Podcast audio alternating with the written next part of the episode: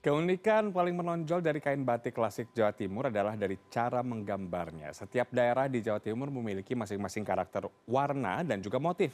Nah hal ini dipengaruhi sejarah, budaya, pemahaman masyarakat, apa yang ada di lingkungan sekitar, serta pengaruh yang masuk ke suatu daerah.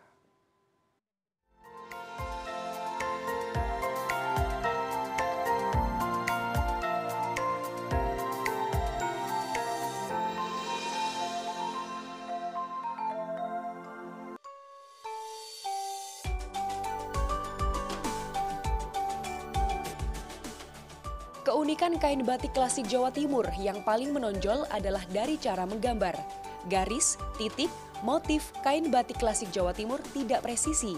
Pada tahap awal pembuatannya, tidak ada proses pemindahan pola dari kertas ke kain.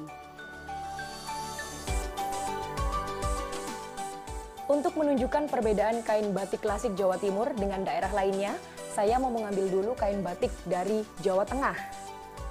Terlihat dari perbedaan cara menggambarnya, kalau kain batik Jawa Tengah lebih presisi, garisnya lurus. Sementara kalau kain batik Jawa Timur tidak presisi garisnya.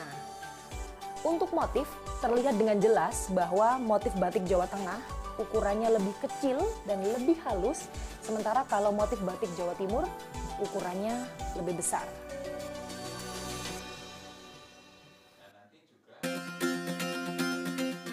Tiap daerah di Jawa Timur memiliki ciri khas gradasi warna dan motif masing-masing. Hal ini dipengaruhi sejarah, budaya, pemahaman masyarakat, apa yang ada di lingkungan sekitar, serta pengaruh yang masuk ke suatu daerah.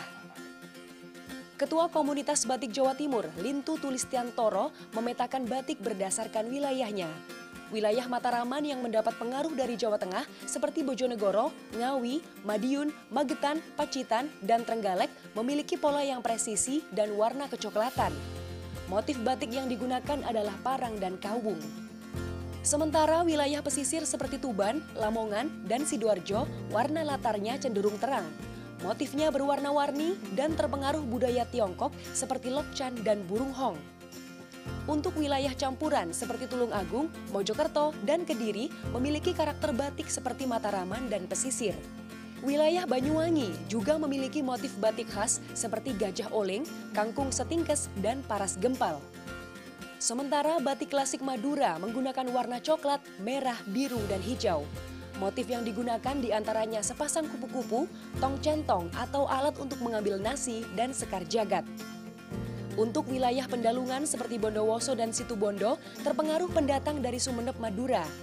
Serta wilayah Bangil, Pasuruan, dan Probolinggo yang juga terpengaruh pendatang dari Sampang, Bangkalan, dan Pamekasan Madura. Wilayah-wilayah itu memiliki karakter batik seperti Madura. Orang Jawa Timur itu ekspresif, jadi eh, bukan sesuatu yang harus luwes, harus begini, enggak. Misalnya gini, burung ya, burungnya orang Jawa Timur. Khususnya yang tidak terpengaruh, terlalu terpengaruh oleh badik Jawa Tengah ya.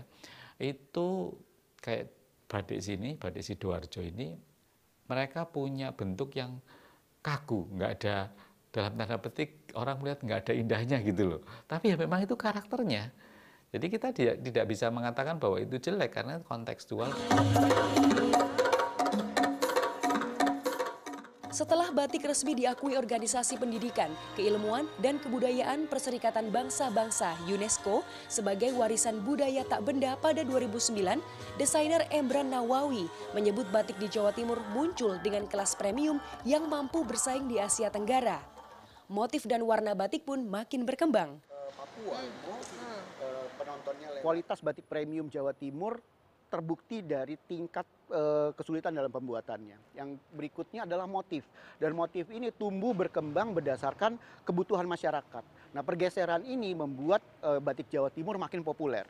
Dan yang terakhir adalah peminat batik Jawa Timur itu terpenuhi karena warna gitu dan ini menjadi selera yang baru gitu untuk e, produktivitas e, batik di Jawa Timur memenuhi selera pasar melalui warna. Batik dinilai sebagai warisan budaya yang luhur bukan hanya karena desain dan warnanya yang menawan. melainkan juga karena proses pembuatannya yang cukup kompleks. Sehingga per lembar kain batik kelas premium Jawa Timur dijual mulai harga Rp1.250.000. Kanzata Marindora, Agadipa, Jawa Timur.